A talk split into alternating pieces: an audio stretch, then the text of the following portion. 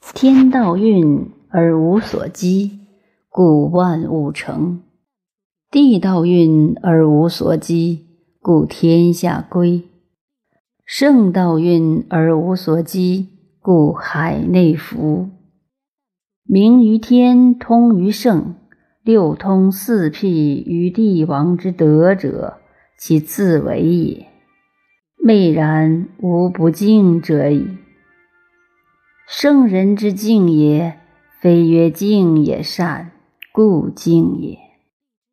万物无足以挠心者，故敬也。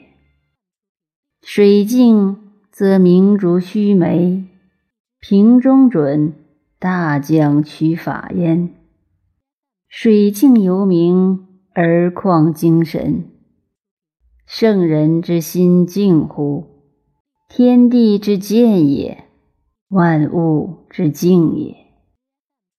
夫虚静恬淡、寂寞无为者，天地之平而道德之治，故帝王圣人修焉。修则虚，虚则实，实则伦矣。虚则静，静则动，动则得矣。静则无为，无为也，则人事者则矣。无为则愚愚，愚愚者忧患不能处，年寿长矣。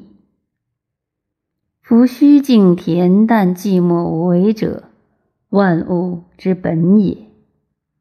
名此以南向，尧之为君也；名此以北面，舜。之为臣也，以此处上，帝王天子之德也；以此处下，玄圣肃王之道也。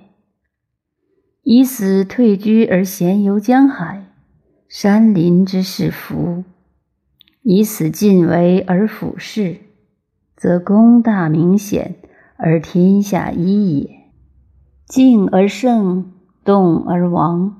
无为也而尊，朴素而天下莫能与之争美。夫明白于天地之德者，此之谓大本大宗，与天合者也。所以君调天下，与人合者也。